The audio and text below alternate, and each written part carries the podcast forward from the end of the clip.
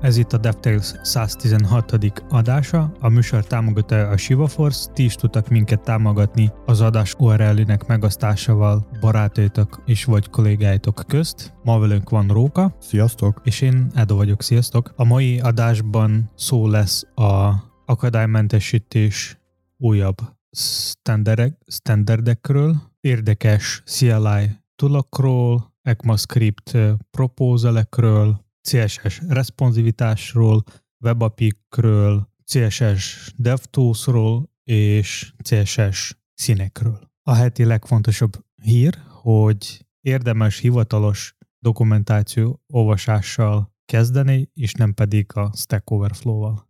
Miért? Vagy ez honnan jött? Ennek sok oka lehet, hogy miért kell inkább kezdeni a hivatalos dokumentáció olvasással. Az egyik például az, hogy az eredeti dokumentációban lehet frissebb az információ, mint a Stack Overflow-on, mert mondjuk a Stack Overflow-on lehet neked fog találni a leg, legnépszerűbb válasz, választ, ami nem biztos, hogy aktuális lesz, mert lehet, hogy azóta már kijött néhány újabb verzió vagy javítás. És a másik oka, amely szerintem legfontosabb, azért mert sokszor már meg lehet találni bizonyos megoldásokat az eredeti dokumentációban. Csak általában az eredeti dokumentáció az nem az én problémám köré csoportosul, még a Stack Overflow pedig igen. Lehet, hogy neked abból adódik valamilyen probléma, mert te nem olvastad az a, do- a dokumentációt. És hogyha végigolvastad volna a dokumentációt, akkor nem csináltad volna azt a hibát, és akkor nem kellett volna keresni a Stack Overflow-on, Hát ilyen is lehet, de ez egy másik eset, mint amit az elején említettél, hogy kijött már egy újabb verzió, ami megoldotta azt a problémát, ami az eredetiben is benne volt. Tehát ez két külön esetnek tűnik számomra. Amúgy tökre egyetértek, hogy az eredetit azt mindenképp érdemes elolvasni, meg mindig a legfrissebbet érdemes elolvasni, csak nagyon sokszor tényleg azzal találkozom, hogy egy-egy dokumentáció az nagyon arra, tehát az inkább egy marketing szöveg, hogy eladja a terméket, még a Stack Overflow az meg tényleg egy ilyen megoldó dolog, hogy vannak a problémák, és magára a problémára keresek rá, és a probléma köré csoportosulnak a megoldások. Tehát egy tök más jellegű csoportosítás van, hogy a Stack Overflow az a fogyasztónak az igényei szerint van csoportosítva az információ, a, a dokumentációban meg nagyon sok esetben pedig az eladónak, a, tehát aki azt a libet, vagy framework vagy akármit készítette, az ő igényei szerint, amit el akar mondani róla. Tehát, hogy nem veszik azt figyelembe, hogy én mit szeretnék, hanem csak rám akarják tukmálni. Ezzel egyetértek, vannak mindenféle dokumentációk, vannak amelyik sokkal jobb felhasználó szempontból, vannak amelyik kevésbé jó, de sokszor lehet találni mindenféle információt a dokumentációban, például, hogy hogy működik és miért működik így az adat lib vagy keretrendszer, és akkor ebből már lesz a big picture, és lehet, hogy ezzel az információval lehet elkerülni bizonyos problémákat. És nyilván azokban az esetekben, amikor nincs semmi dokumentáció, akkor marad a Stack Overflow. Mit kell tudni az akadálymentesítés szabályok jövőjéről? Így hangzik a cikknek a címe. Elég érdekes kis cikk, amelyik arról mesél, hogy miért van szükség a WCAG újabb verzióra annyit kell tudni, hogy most jelenleg a, a WCAG 2-es verzió, amelyik az aktuális, és ő volt még 2008-ba befejezve, és azóta csomó minden történt a technológiák világon, tehát mindenféle újabb megoldás megjelent meg, újabb és újabb user experience megszülették, és nyilván van szükség frissíteni a akadálymentesítés standardeket. Na várja, azért tegyünk egy kis konkrétumot is, mert ezt így eléggé általánosra sikerült ez a dolog. Abban nem hiszem, hogy történt bármilyen újítás, hogy van egy input mező, és akkor oda be kell írni valamit, akkor jó lenne azt tudni, akármilyen érzékszervi ö, fogyatékossággal élsz, hogy pontosan mi is fog történni. És akkor mi az a nagy újítás, ami 2008 óta történt ebben a tekintetben, ami miatt egy új szabványt, vagy új verziót kell kiadni ebből? Ugyanolyan input mezőket töltünk ki ma is, mint 2008-ban. Igen, csak azóta megjelentek a okos telefonok, ami mindenféle más és más interakciót igényelnek a felhasználótól. Konkrétumot, egy példát. Multitouch, vagy több mindenféle swipe-olás, zoomolás, pinch, in, pinch out, nem tudom, akár navigáció egy weboldalon nem megerel, és nem billentyűzettel. Na, ebből fogjunk egyet, és akkor azt próbáljuk meg kivesézni, mondjuk a multitouch. Bocs, hogy így belekérdezek, csak szeretném érteni tényleg, hogy miért volt erre szükség, mert az, hogy sokat változott, az sok minden fejlődött, meg meg, megjelentek mindenféle új eszköz azóta. Okos telefonok, okos órák, tabletek, touchscreenes laptopok. Tök szuper, viszont hogyha webalkalmazásról beszélünk, ugye ez a WCAG is arról szól, hogy ez a Web Accessibility Content Guideline. Várj ezt. Igen, igen. igen. Szóval, hogy egy web, webalkalmazásról beszélünk, akkor az most nem tök mindegy, hogy hol jelenik meg. Egy 120x200-as kijelzőn jelenik meg, vagy egy 4000 pixeles nagy monitoron jelenik meg. Hogyha én homályosan látok, akkor pont ugyanúgy szeretném elvárni, hogy tudjak benne adott esetben könnyen mondjuk hang felolvasó szoftver segítségével navigálni, független attól, hogy mekkora a kijelzőm, amin éppen vagyok. Vagy hogyha mondjuk nem tudom a billentyűzetet használni, mert, mert valami miatt nem tudom használni, akkor is elvárt részemről, hogy hozzáférjek a tartalomhoz. Tehát ne legyek arra bekorlátozva, hogy már pedig itt csak billentyűzettel tudom megoldani a dolgot. Szóval e- ebben a tekintetben nem értem, hogy mi az újdonság. Megjelentek újabb kijelzők. Uh-huh. Meg újabb fajta platformok, amik tudják futtatni. Oké, okay. újabb eszközök vannak. Ez olyan, mintha vettem volna egy új számítógépet. Igen. És? Szerintem nem ugyanaz, mintha vetted újabb számítógép. Nem? Mert hogy neked van egy számítógép, de más, hogy használsz a számítógépet, mint a telefont. Igen. Máshogy történik az interakció. Értem, de ugyanúgy szeretnék hozzáférni a tartalomhoz. Ugyanúgy egy weboldalról beszélünk, mert még mindig webalkalmazások szabványáról van szó. Na és ebben keresem azt, hogy legalább egy konkrét példa legyen, ami indokolja azt, hogy már pedig most szükséges ennek a frissítése. Én arra tudok elképzelni, hogy az újabb eszközök, mivel az újabb eszközöknél lehetnének újabb szenzorok, és ezekkel a szenzorok segítségével mondjuk lehetne sokkal egyszerűbb bizonyos dolgokat megoldani. Mondjuk, hogy ha neked van egy okos óra, amelyiknek a touchscreen-es a kijelző, és ahelyett, hogy mondjuk újjal ott a kijelzőn végezni valami interakciót, te tudnám mondjuk valahogy csak mozogni az ujjakat a másik kézzel mondjuk. Nem tudom, hogy, ez, hogy magyarázom, hogy ez egyértelmű. Tehát, Tehát hogy ha... egy, egy beépített gyroszkópot használni erre, és akkor hát a, vagy annak... a gyroszkópot, vagy fog, fog érezni nek, annak a kéznek, ahol vannak a, ahol van a okosóra, az, az izmai, és akkor ez alapján végezni valamilyen interakciót. Uh-huh. Például ez, vagy valamilyen szenzorok, ami a telefon, okos telefonban van, és az alapján ugyanúgy valamit megcsinálni. És ehhez, és ehhez kell frissíteni a dokumentációt, hogy mondjuk így kibővíteni, inkább én azt mondanék, az újabb lehetőségekkel, ami, majd, ami megjelentek, vagy meg fognak jelente, jelenni. Hát én olyasmit olvastam egyébként, hogy ez nem lesz backward kompatibilis. Ez lehetséges.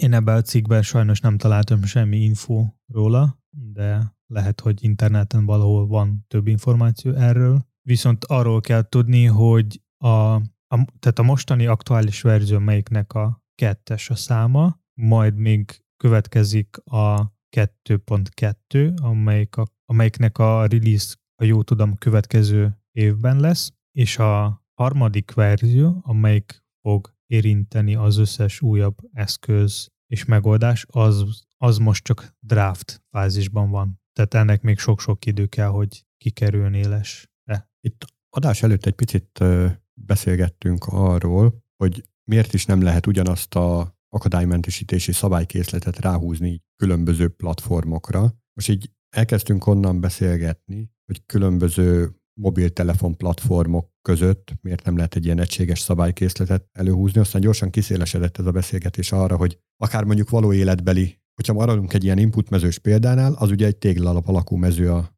weben. Ezt akár össze is hasonlíthatnánk egy való életbeli téglalap alakú mezővel, mondjuk egy ajtóval. És azért nem lehet ezt így összefogni, vagy egymással kompatibilisé tenni, mert hogy teljesen más platformon futnak. Mind a kettő alkalmas arra, hogy van egy téglalap, ahol információ fog átjutni, például bekiabálok, de mondjuk egy weben tök jó lenne, hogyha felolvasnál valami azt, hogy itt be kell kiabálni, tehát ide bele kell írnod mondjuk a felhasználói nevedet, míg az ajtóra azért nem szoktunk ilyen előírást tenni, hogy hát akkor írt ki rá, hogy itt be kell kiabálni a nevedet, hogy csókolom, megjöttem, én vagyok a róka, vagy nem lesz ott az ajtónál egy gomb, hogy hogyha azt megnyomod, akkor fölolvassa neked azt, hogy kiabáld be, hogy te vagy a róka, és akkor megjöttél, és akkor fognak csak beengedni. Tehát tök más platformon működik a dolog, és talán ebben nyújt egy kis segítséget ez a WCAG 3-as szabvány, mert hogy sokkal rugalmasabb szabálykészletet ígér, mint a, mint a kettesben azok az igaz hamis állítások, és ezáltal lesz jövő állóbb a dolog, illetve hogy sokkal inkább a felhasználó igényeket próbálják megfogalmazni benne, nem pedig a, az adott technológiához próbálnak igazodni. Ugye ilyen webes fejlesztésnél ott nagyon nagy közös pont az, hogy akármilyen ö, keretrendszert használunk, vagy akármilyen csoda megoldást használunk, azért az a Mester 3-as alap, az, az ott van, hogy van egy HTML-ed, JavaScript-ed, CSS-ed rajta, és tök ugyanez lesz a vége mindegyiknek. Azzal, hogy megöltük a Flash-t, azzal gyakorlatilag az egyetlen konkurenciát is kinyírtuk ebből a játékból. És erre azért viszonylag könnyű olyan szabálykészletet ráhúzni, ami technológiai nagyon, nagyon pontos, ilyen tűpontos technológiai megkötéseket tartalmaz. Hogyha nincs ilyen, különböző nyelveken, különböző platformokon, különböző megoldásokkal csinálunk ugyanilyen téglalap alakú területeket a képernyőn, akkor ez sokkal nehezebb, ez egy sokkal lazább, rugalmasabb szabálykészletre van szükség. És ezt próbálják meg a hármassal megcsinálni. És én pedig azon a ponton voltam, hogy a szabály az lehet ugyanaz, csak maga a megoldás az változhat. Igen, hát ez az kell, hogy a szabály ne tartalmazza a megoldás módját.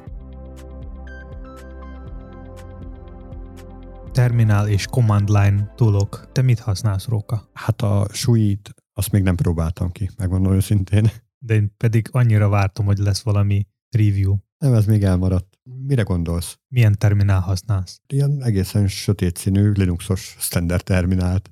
Gondolom a Linuxon nincs sok lehetőség. Hát biztos van, de amit így kinyitottam és elsőre adott az oprendszer, az nekem pont jó volt. Mit hoztál, mit ajánlasz? Mit használjak helyette? Ami biztos, hogy a Windowsos cmd.exe-t azt nem szeretném használni soha többé. Én amikor a Windows használtam, akkor ConEmo nevű terminált használtam. Az nekem szimpatikus volt, mert lehetett benne mindenféle, lehetett benne tabokat használni, meg elég sok feature volt, és volt benne egy olyan feature, am- amelyik nekem nagyon tetszett, hogy lehetett megnyitni a terminált úgy, mint a Quake-be a konzolt, hogy így fentről lefelé lejött. Na de úgy gondolom erre azért volt szükség egy ilyen ö, emulátorra, mert hogy amit ad az operációs rendszer, az nem volt elégséges. Igen, Windowson az volt a helyzet, aztán a, amikor elkezdtem használni macOS-t, akkor ott egy darabig használtam az iTermet, de aztán elkezdtem, visszatértem a beépített terminálra. Hát akkor valószínűleg én azért nem értettem ezt a kérdést. Linuxon nekem ad egy ilyen beses Ugyan lehetne másfajta shell használnom, de hogy eddig még nem igen találkoztam olyan problémával, amit ezzel ne tudtam volna megoldani. Úgyhogy köszönöm szépen. Az, az olyan problémákat nem szeretném megoldani, amik már megoldottak. Tehát, hogy csak azért használni egy új eszközt, hogy azzal máshogy oldjak meg ugyanazt a problémát, amit már így tudok.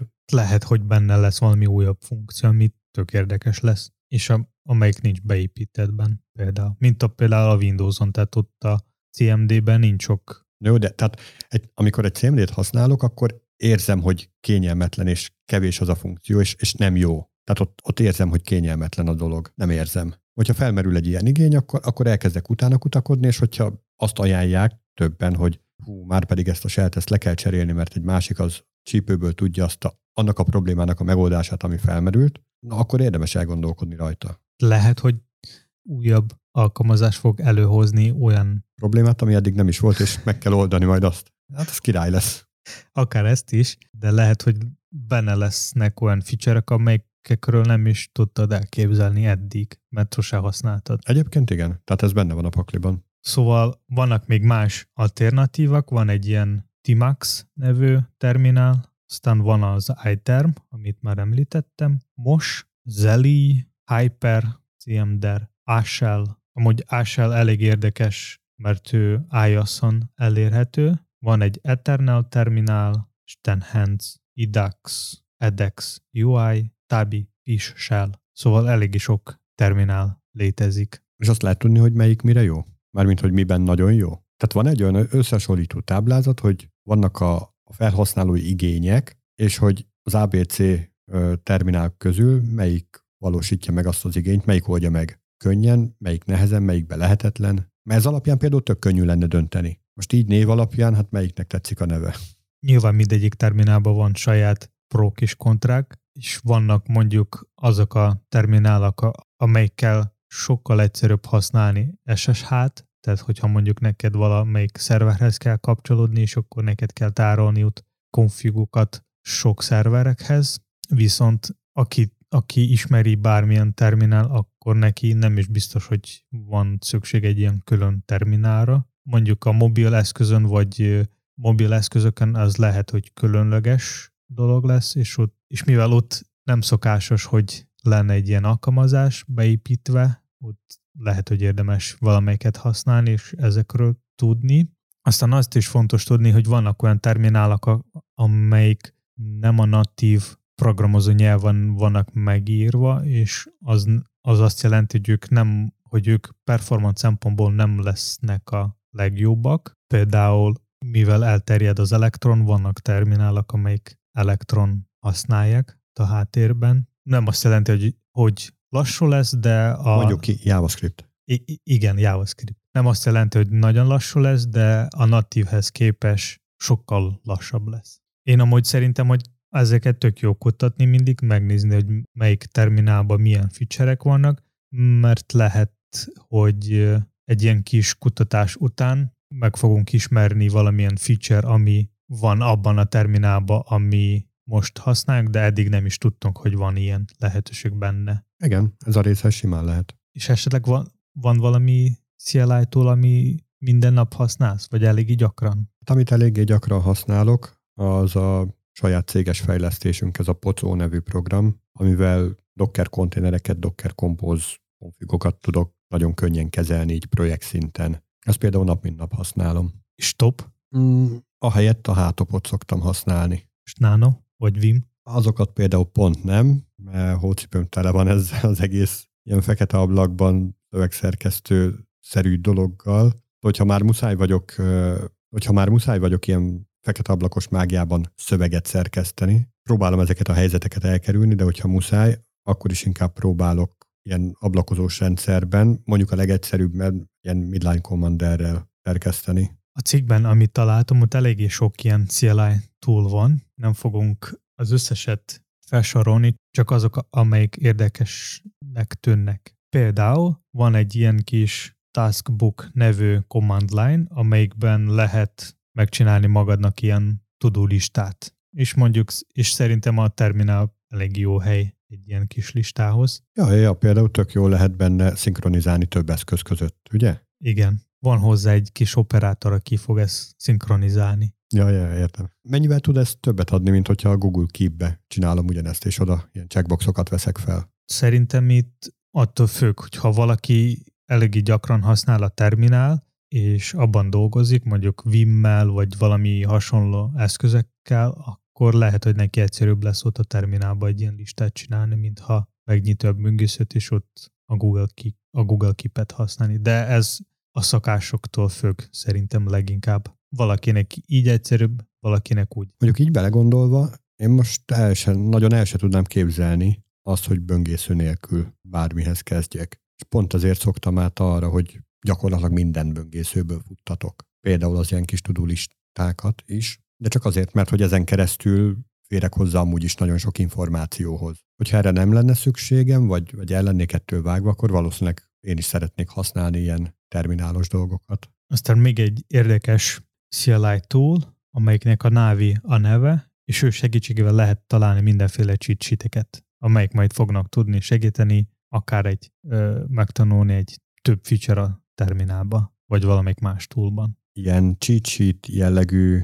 dolgot, dologhoz én a ZIL nevű programot használtam, ZEAL, valaki rá akar keresni. Ezzel gyakorlatilag offline dokumentációkban tudunk böngészni. Szabadon hozzá lehet adni különböző dokumentációkat, le tudod tölteni, és akkor ezek mindenféle internet hozzáférés nélkül ott lesznek a te számítógépeden teljes tej, terjedelemben. Tehát mondjuk egy, hogyha hozzáadsz egy ilyen PHP-s dokumentációt, akkor a teljes php.net-nek a, a hasznos tartalma, nyilván a kommentek meg ilyenek azok nem lesznek ott, de hogy maga a dokumentáció az, az ott lesz neked. Ez egy tök hasznos dolog volt. Aztán van még egy elég érdekes lib, amelyik segítségével lehet szinkronizálni a fájlokat több cloud storage szolgáltatással, és ennek a túlnak az Airclone a neve. Mivel van mindenféle shellek, például mint Bash vagy ZSH, hozzá, hozzájuk vannak mindenféle pluginok és kiegészítők, amelyek érdekesek és hasznosak, például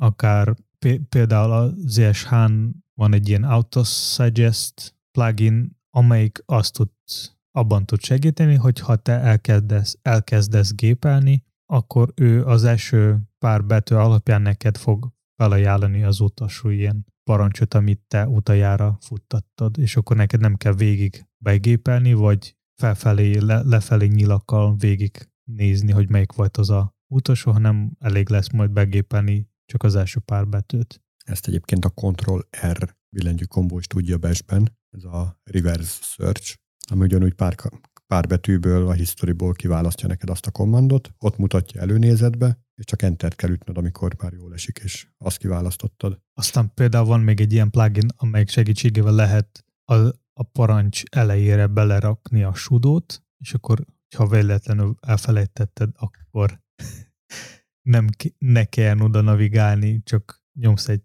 egy shortcutot, és akkor oda neked rakja a sudót. Mi az a shortcut ebben az esetben konkrétan? Mert ugye arra gondolok, hogy én nekem az lenne a shortcutom, hogy megnyomom a home gombot, amivel az elejére navigálok, és beírom azt a négy betűt meg a szó közt. Akkor ez öt betű, hat karakter. Meg még utána az enter persze. Igen. Na ezért kérdezem, hogy mi az a shortcut, ami, ami azt... Kétszer escape gombot kell nyomni, és akkor oda rakja a sódót. Na, tök jó. Négy betűt megsporolt, vagy négy gombnyomást. A mac viszont ez kicsit trükkösebb, mert neked nincs home gomb, és így kell vagy FN, vagy command, alt, attól függ, hogy milyen terminált használsz, és lefelé nyíl. Tehát, hogy ilyen egyszerre több gombot kell nyomni, hogy lehessen elejére menni. Nincs erre valami külön 100 dolláros hardware, amivel bedugod USB-be, és akkor kapsz egy home gombot? Vagy a hiányzó gombokat a billentyűzetről? Vagy csak veszel Windowsos billentyűzetet. Akár az is lehet. Vagy egy olyan, ahol van a home gomb. Nem lesz home lesz a billentyűzeted. Nem lesz home lesz MacBook. És aki használ a Docker, annak javasolnék egy ilyen Lazy Docker nevű plugin, amelyek segítségével lehet terminálban néz, látni, hogy milyen konténerek útnak, lehet belépni a konténerbe, és mindenféle interakciót csinálni terminálba, megmutatja mindenféle statisztikákat, szóval eléggé hasznos és érdekes kis plugin, vagy CLI tool. Erre például én az idémet szoktam használni, WebStormot használok, és abban van egy ilyen services rész, ahol a futó Docker kompózaimhoz, Docker konténereimhez tudok csatlakozni, grafikusan ugyanígy mutatja, és ugyanezeket a műveleteket el tudom ott is végezni. Nekem ezekkel a pluginokkal a WebStorm-ba az a probléma, hogy minél több ilyen plugin van, annál több memóriát használ, és nagyon lassul a gép, főleg, hogyha egy olyan gépen használom a WebStorm-ot, ahol kevés, Már eleve lassú. kevés memória van. Tehát akár arra is gondolok, hogy ha kell valamilyen nodos alkalmazást futtatni, én inkább ezt terminálba, külön terminálba futtatok, és nem beépített WebStorm-ba. Ő sokkal több, memori- sokkal több memóriát használ, mint a terminálos.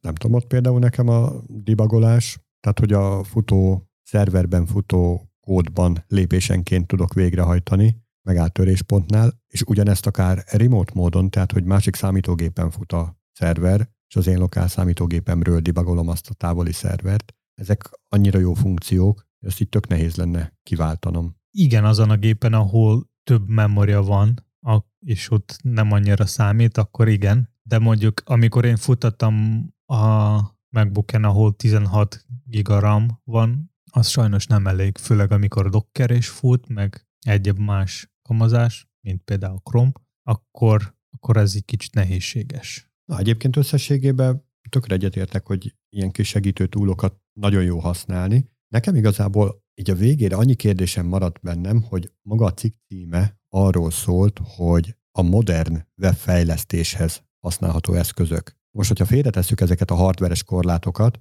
tegyük föl mindenkinek annyi memóriája van, amiben kényelmesen elfér, meg olyan CPU-ja van, amivel kényelmesen tud dolgozni, akkor a modern webfejlesztés az miért egy karakteres kijelzőn gondolunk erre. Már ott is lehetnének weboldalak. És vannak is egyébként, tehát már láttunk erre példát, hogy a Facebooknak van egy karakteres felülete is, de hát könyörgöm, a modern és ez a karakteres dolog, ez hogy jön össze egy mondatba? Esetleg még, még azt lehetne hozzátenni, hogyha így nagyon visszamegyünk a múltba, hogy akkor 80x25-ös kijelzőn ki az, aki elfér. Vannak bizonyos dolgok, amik szerintem mégis egyszerűbb megcsinálni terminálba. Például, hogyha te szer, én többször azzal találkoztam, hogy kellett törölni Node Modos mapát, és hogyha én ezt csinálom WebStorm segítségével, akkor ez eléggé sokáig tart. Mármint, hogy lehet érezni, hogy sokáig tart, de hogyha használsz RMRF, akkor egy pillanat alatt is törli Ez szerintem oprendszer függő.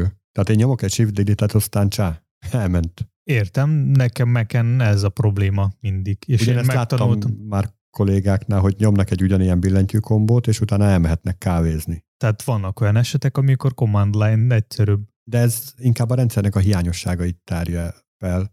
Sokan szidják így a Linuxot, hogy ez ilyen nem teljesen felhasználóbarát, még csak operációs rendszernek sem lehet mondani, mert tényleg nekem is a hócipőm tele van, amikor tíz telepítésből hétszer ilyen fekete ablakban lyukadok ki, és ott kell valamit varázsolnom, de ettől függetlenül jól működik. De lehet, hogy a webstore az a probléma, hogy ő jávában van megírva. Igen, jó, ezt is most félre tudjuk tenni.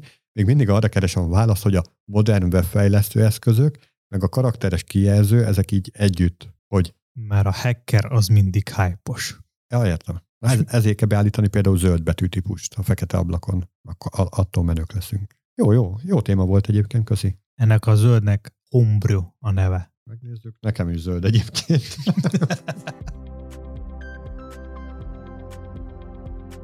Van ez a TC39-es munkacsoport, ők akkor alakultak, amikor mi már DevTS adásokat jócskán tartottunk, úgyhogy ők valószínűleg fiatalabbak, mint mi, és hát akkor egy kicsit kétkedve fogadtuk, hogy egyáltalán mit is fognak kezdeni ezzel a JavaScript nyelvvel, mert ugye azt vállalták, hogy ők majd fejlesztik a, magát a nyelvet, és hát azóta jött magának a JavaScriptnek, ennek az ECMAScriptnek jó néhány verziója, sőt, egy időben meg is állapodtak abban, hogy akkor minden évben kiadnak egyet, és például az ES 7-ben nem is volt nagyobb fejlesztés, hanem csak ebben állapodtak meg, hogy akkor minden évben fognak majd kiadni újabb release-t belőle, és azóta nem is volt egyébként olyan nagy változás, mint az ES6 esetében, ott nagyon sok újdonság jött be, azóta mindig csak egy-két ilyen apróságot tesznek be. És amiről most szó lesz, az ezek a, a javaslatok, amik bekerülnek ehhez a munkacsoporthoz, és akkor ezek különböző fázisokon mennek keresztül, és amelyik eléri a final szintet, az majd a következő release-be oda bekerül.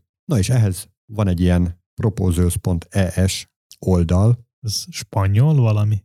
Lehet. Gondolom a többes számot akarták még többes számabba tenni, és akkor ezért választottak ilyen spanyol TLD-t hozzá. De hogy itt tök jól csoportosítva vannak a különböző stage alatt futó ilyen javaslatok. És találtad benne valami érdekes propózat? Ajjaj.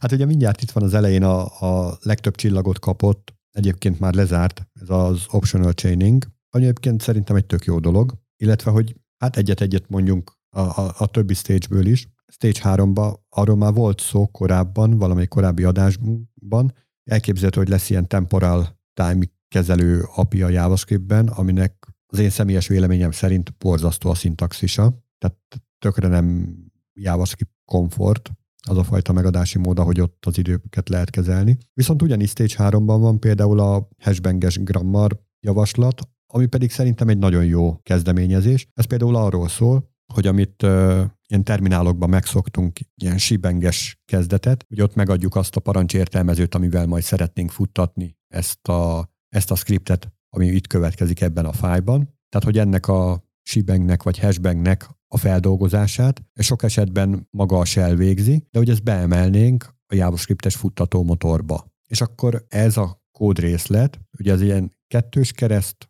felkiáltójel, és utána maga a parancsértelmezőnek az elérési útja van itt, például egy node, hogyha JavaScriptről beszélünk, vagy egy bash, hogyha valamilyen Linuxos terminálos tudszról beszélünk. Szóval, hogy ez a komment rész, ez benne is maradhatna a fájban, tehát nem kéne a parancsértelmezőnek ezt kiszednie, mivel a JavaScript motor ezt tudná felfogni. megérteni, figyelmen kívül hagyni, vagy figyelembe venni, vagy valamilyen módon elérni. De ez például szerintem egy tök jó kezdeményezés. Neked melyik a kedvenced? Nekem nagyon tetszik az optional chaining, amelyiket említetted. Például, hogy tök érdekes, bár még csak az egyes szinten jár, tehát még éppen, hogy csak így kidolgozás alatt van. Ez a Do Expressions nevű javaslat, ami arról szól, hogy egy ilyen ciklusutasítást azt bele tudsz tenni majd egy változóba. Még számomra még érdekes a UUID proposal, hogy nekem használni semmi libet, vagy valamilyen módon generálni egy random UUID-t, hanem legyen beépítve. És mit gondolsz a pipeline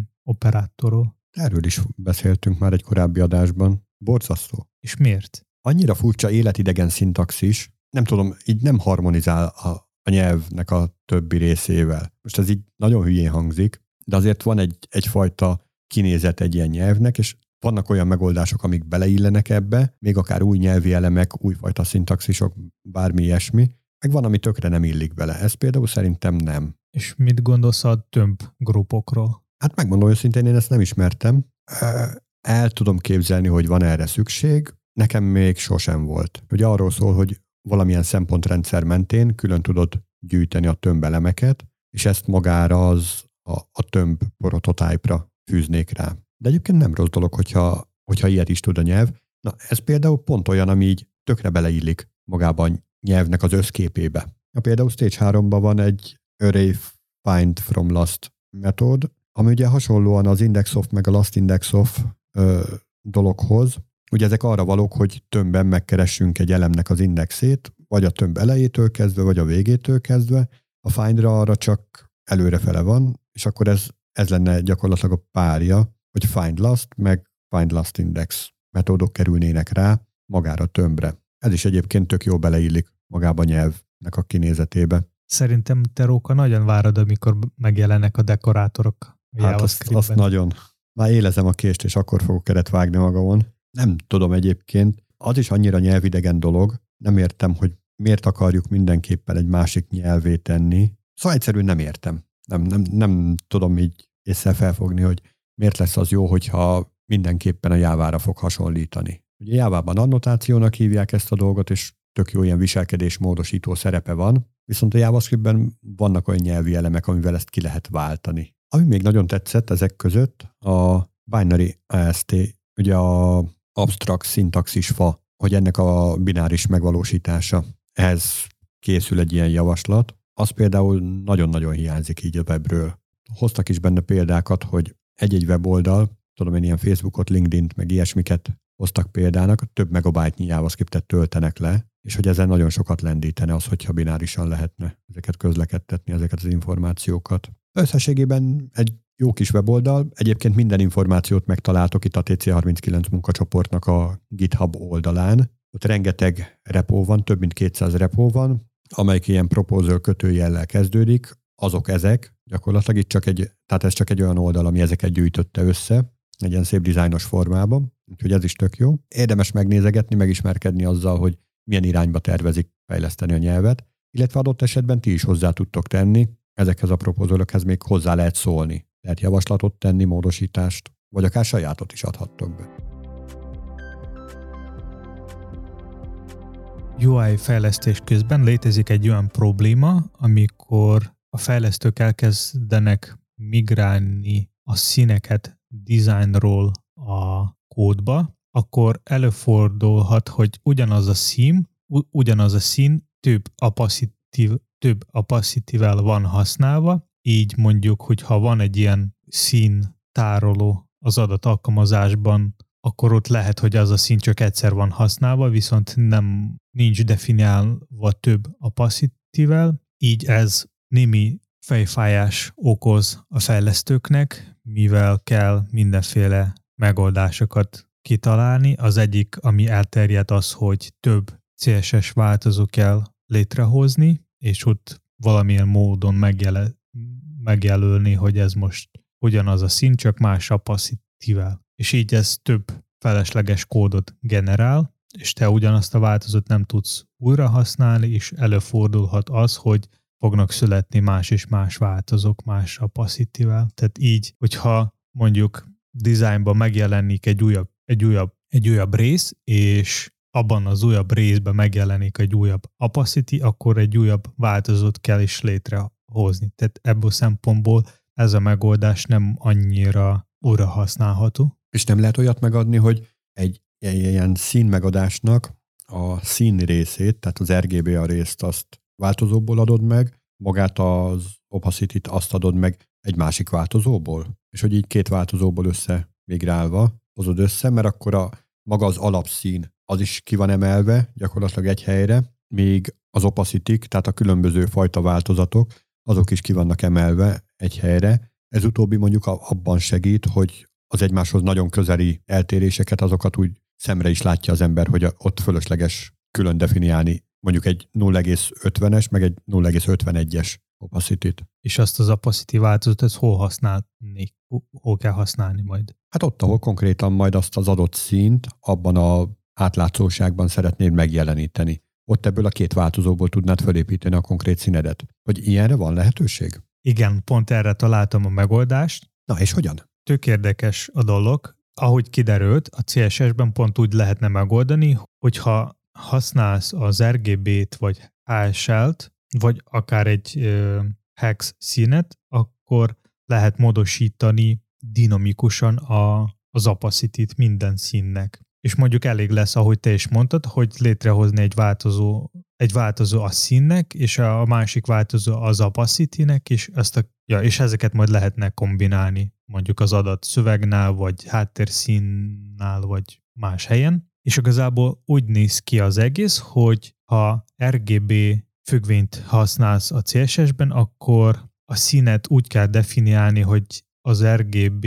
értékek között nem kell rakni a veszőt, tehát hogyha pirost szeretnéd, akkor 255 0 0 vesző nélkül, és az utolsó nulla után kell, és el kell osztani az RGB értéket a, az opacity értékkel. Tehát az úgy fog kinézni az RGB függvénynek a paraméter, hogy 255 0 255 space 0 space 0 előre per, előre per és 0.5 vagy pont 5. És akkor ennek a színek így lesz 50%-a az opacity ami dinamikus. Itt fontos tudni, hogy RGB-t kell használni, és HCL-t. És az RGB-at nem, szóval elég érdekes trükk. Én eddig nem is gondoltam, hogy ilyen lehet CSS-ben. Hát ez a perjeles megadás, az nekem is újdonság volt. Chrome 96-os verzióban megjelent egy elég érdekes feature a DevTools-ban. Ennek a feature-nek a CSS Overview a neve. Ez egy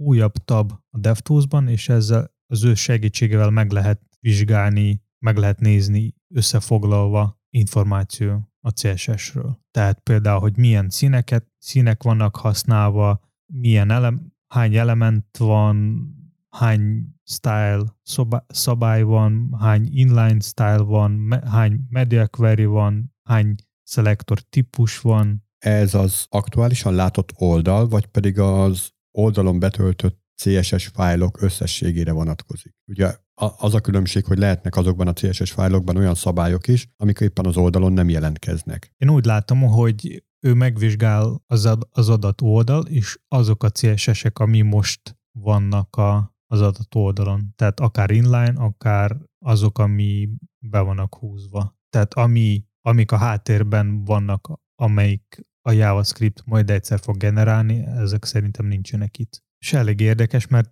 mindenféle statisztikák vannak itt, hogy például milyen méretek vannak használva, milyen fontméretek vannak használva, milyen színek vannak, mennyire ezek a színek megfelelnek a, az akadálymentesítésnek, milyen CSS egyáltalán nincs használva, milyen media query vannak használva, és hányszor is vannak használva. Szóval elég sok hasznos info, a, ami tud segíteni majd optimalizálni a CSS-t. Ez egy tök hasznos túl érdemes kipróbálni. Már csak ezért is érdemes legfrissebb böngészőre frissíteni, meg hát ugye a security szempontból is javasolt. Nekem amúgy az rémlik, hogy már régen volt egy ilyen nagyon hasonló feature a Chrome DevTools-ban, amelynek, ha jól emlékszem, Audit volt a neve, és ő segítségével lehetett kapni nagyon hasonló riportot, aztán úgy néz ki, hogy ez valam, valamilyen ponton eltönt, és most már így vissza... 83, ott tűnt el. Igen. És azóta, 83-as verzió óta. Az lehet, és azóta visszarakták, csak Nem, hát abból az auditból nőtte ki magát a Lighthouse-os tab. Ez egy másfajta megközelítése.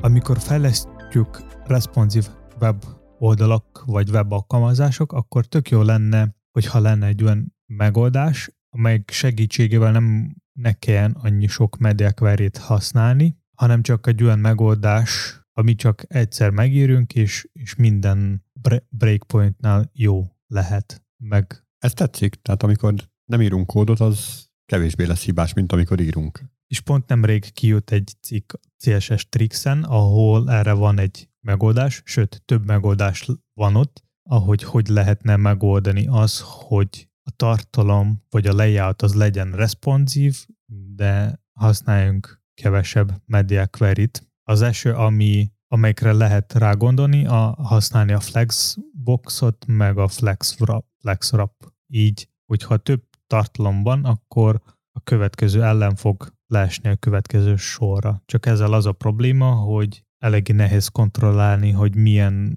töréspontoknál fog leesni a következő sorra, hány sor legyen, és ezzel még az a probléma, hogy nem mindig konzisztensek a szélességek az elemeknál. Aztán van az autofit meg minmax, ezzel az a probléma, hogy ugyanúgy nehéz kontrollálni, hogy hány elem lesz az adott sornál, mennyire fognak nőni, és mikor fognak leesni a következő sorra, és igazából az lenne a megoldás, hogy grid layoutot kell használni a clamp kombinációval. Igazából az én magyar az kicsit szegényes ehhez, hogy elmagyarázni, hogy hogy néz ki egy ilyen függvény, amelyik segítségével lehet ezt megoldani, de megpróbálom. És akkor úgy néz ki a megoldás, hogy kell használni a clamp függvény, amelyiknek lesz az adat esetben három paraméter. Az első, az első paraméter, hogy 100% meg, megosztva n plusz 1-jel, és ehhez kell hozzáadni 0,1 százalékot. A következő paraméter 400 pixelből kell kivonni 100 viewport videt, tehát VW, és ez meg kell szorozni egy ezeressel, és a harmadik paraméter 100 százalék kell megosztani M plusz 1 és ehhez kell hozzáadni 0,1 százalékot. Remél, remélem ez sikerült elmondani. Egy pár aktévedés volt benne, de egyébként teljesen érthető volt, maga, ahogy elmondtad, de hogy mit jelent, azt nem. Nekem se, amúgy kicsit mágia az egész nekem is, de ahogy láttam a példákban, tök jó működik. Ezzel a kódol azt lehet elérni, hogyha neked van mondjuk egy sorba négy elem, és a második sorban van még egy, akkor des- desktopon, akkor mobilon Összesen lesz két oszlop és három sor. Nekem már csak az a kérdésem, hogy vajon megéri-e? Mert lehet, hogy csak az én tudatlanságomból fakad, de nem értem ezt a képletet. És hogyha majd legközelebb találkozok ezzel a dizájnnal, szembe jön ez a képlet, és ott fogom vakarni a fejemet, hogy A. mi a fene ez, B. hogyan tudom módosítani úgy, ahogy most a adott esetben a változást kérték tőlünk. Míg egy média query esetén egy sokkal egyszerűbb problémával állunk szemben, ott tök egyszerűen meg lehet módosítani. Ezzel maximálisan egyetértek, mivel a CSS-nek az egyik előnye, hogy ő nagyon egyszerű, így szerintem sokkal jobb, hogy so, sokkal jobban fogunk, fogunk járni, hogy a egyszerűbb megoldásokat fogunk használni, és hogyha legközelebb valaki jön, akár ugyanaz a fejlesztő, aki írta azt a kódot, nem biztos, hogy ő fog emlékezni vagy száz százalékban biztos lesz abban, hogy, ő, hogy hogy kell ez módosítani, hogy jó legyen legközelebb. Főleg, hogyha vannak más kollégák csapatban, akkor nem biztos, hogy mindenki egy szinten fog érteni, hogy ez hogy pontosan működik. És én nem is beszélek a juniorokról, aki most csatlakoz, vagy valaki máshoz, aki most csatlakozott, a projekthez, és akkor ő pláne nem fog tudni, hogy mit kell ezzel csinálni. De érdekességnek mindenképp érdekes. Majd a podcast leírásban lesz link erre a cikkre. Még érdekes, hogy ott van ilyen olyan példa is, ahol a clampbe be, be van rakva a clamp, és ez van berakva még egy clampbe.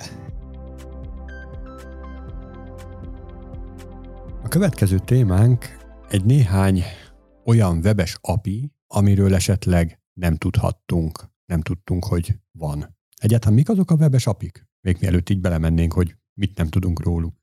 WebAPI Application Programming, Programming Interface, ami ad egyszerűbb hozzáférés bizonyos dolgokhoz. Például DOM, CSS. Uh-huh. Mhm. Tehát ahogy a JavaScriptből például a DOM-ot el tudjuk érni, meg módosítani, az egy ilyen napin keresztül, egy ilyen jó definiált interfészen keresztül történik. Igen. Csak hogy úgy legyen kerek a történet, hogy ez is egy API, és lehet, hogy így nem neveztük nevén a gyereket eddig, de hogy ez is egy ilyen jó definiált interfész. Na és mi olyan van, amiről eddig nem tudtunk? Gondolom a hallgatóink közül, akik így fejlesztéssel foglalkoznak, a DOM API-t például biztosan használták, vagy az XML HTTP request API-t, hogyha Ajaxot már használtak, vagy Resten keresztül kértek valamit távoli szerverről tartalmat, akkor ezt már használták, akkor is, hogyha ezt így nem nevezték el. Gondolom még mindenki hallotta a konzol, konzol API-ről, amelyik segítségével például lehet használni konzol logot. Na de például a jelzőfény API-ról ki hallott? Igazából én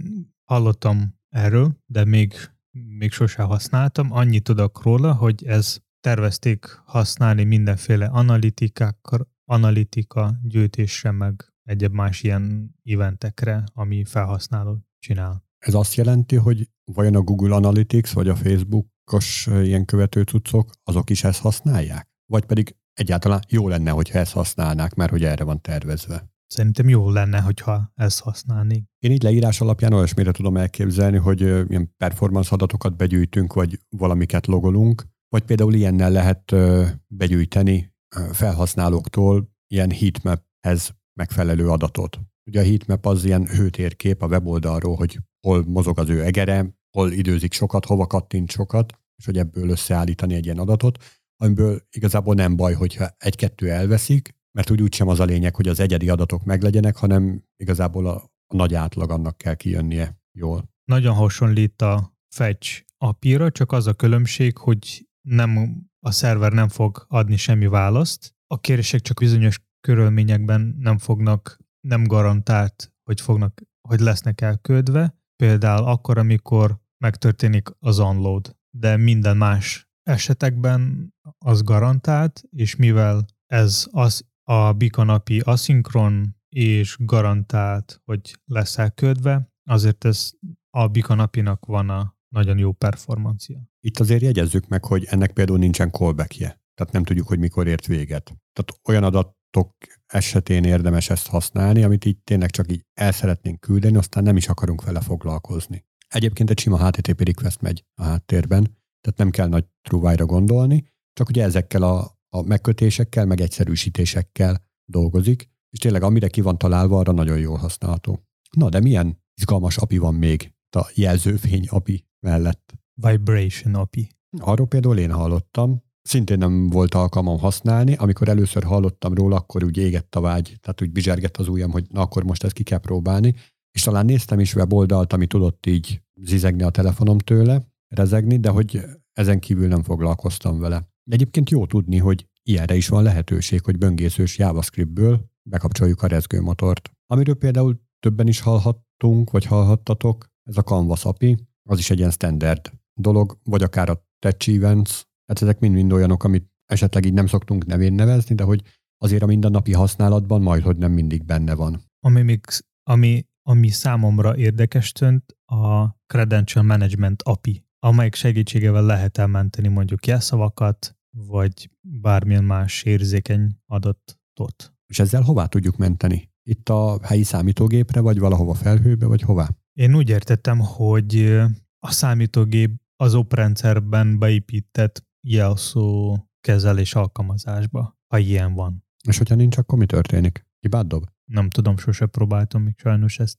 Például van ilyen érdekes, hogy Screen Capture API, amivel lehet képernyőképeket rögzíteni. Ugye ez korábban tökre bevett szokás volt, hogy flash-sel kellett az ilyet elvégezni, viszont úgy szép csendben azért odáig fejlődött a web, meg a böngészők, hogy ma már erre nincs szükség, annál is inkább, mert meghalt a flash. Viszont azért egy csomó böngésző, mondjuk a mobil böngészők egyike sem, de a desktop, desktoposok azok ismerik már jó régóta gyakorlatilag, és lehet képernyőképet rögzíteni egy weboldalról. Ami még érdekes, szerintem a Visual Viewport API többször előfordulhat, amikor kell nekünk tudni, hogy mi az adatelemnek, vagy akár viewportnak a magassága, de általában használjuk az egész a böngésző belsejének a magasságot, viszont bizonyos esetekben ez nem, ez nem jó, például, hogyha mobil eszközökön használjuk, és felugrik ott a billentyűzet, vagy, vagy még valamilyen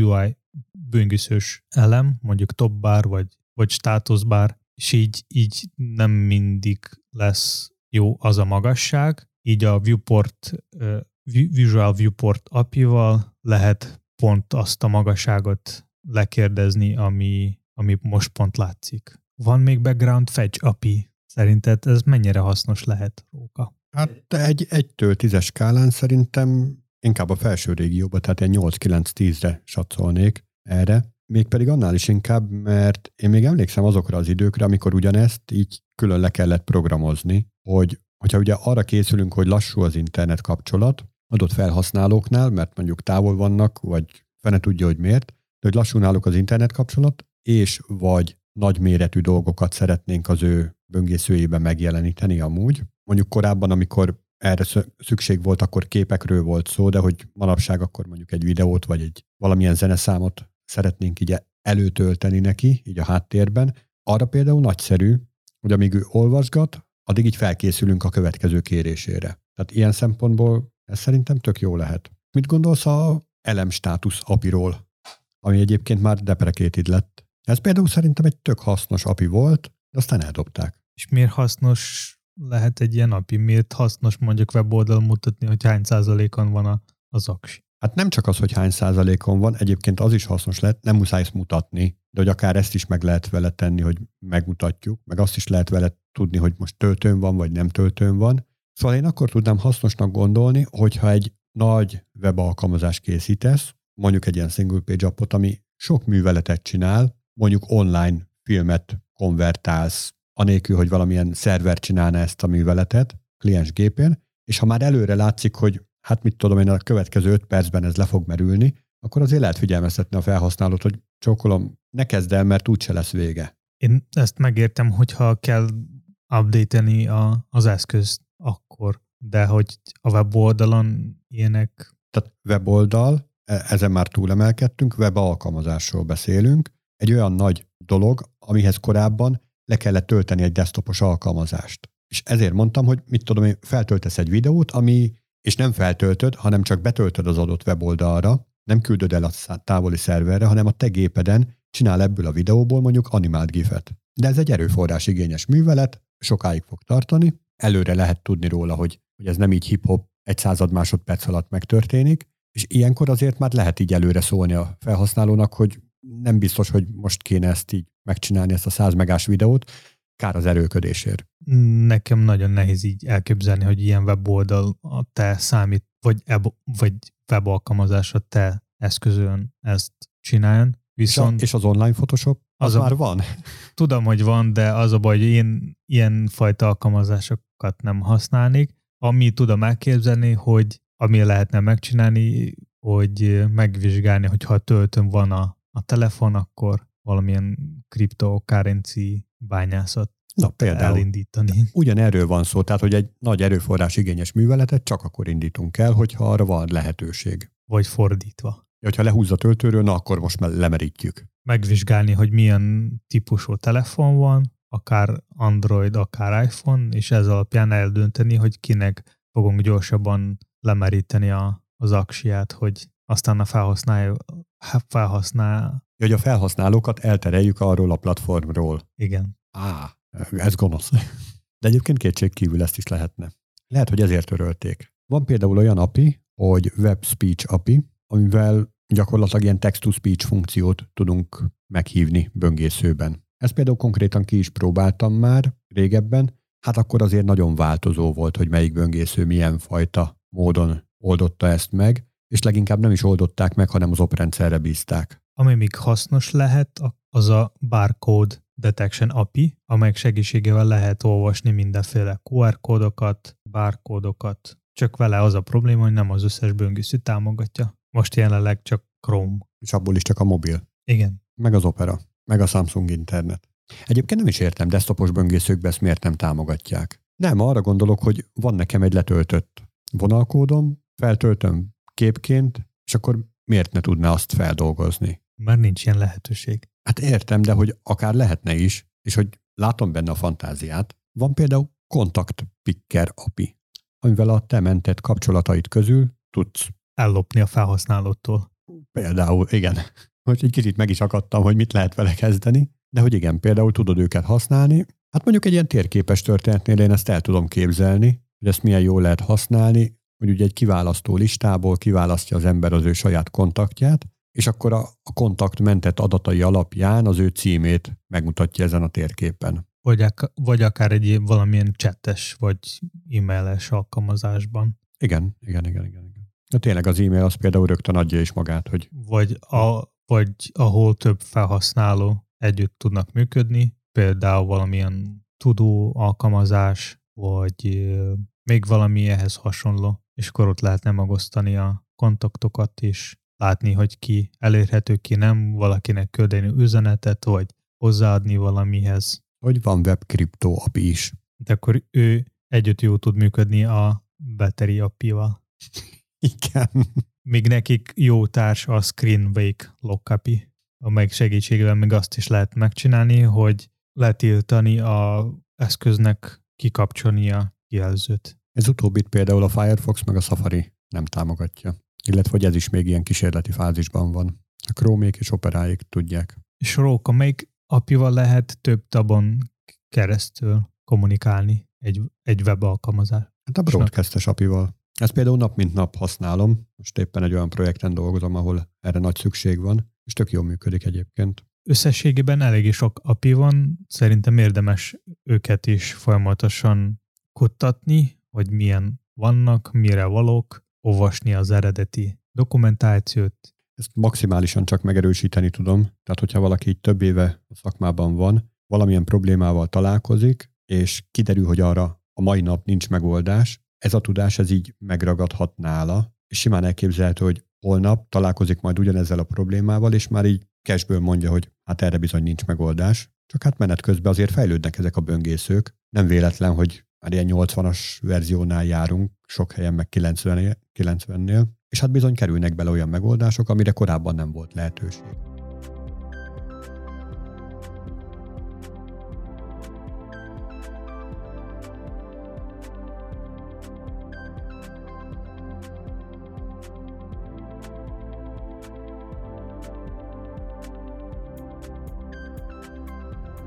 Ennyi fért bele a mai adásba, kövessetek minket, vagyis iratkozzatok fel ránk Facebookon, Google Podcast-en, Slacken, RSS-ben, Youtube-on, Spotify-on, Twitteren, Apple Podcast-en, Castboxon, Postagalambon, Budapesten, postai levélküldeményben. és hallgassatok minket legközelebb is. Sziasztok! Sziasztok!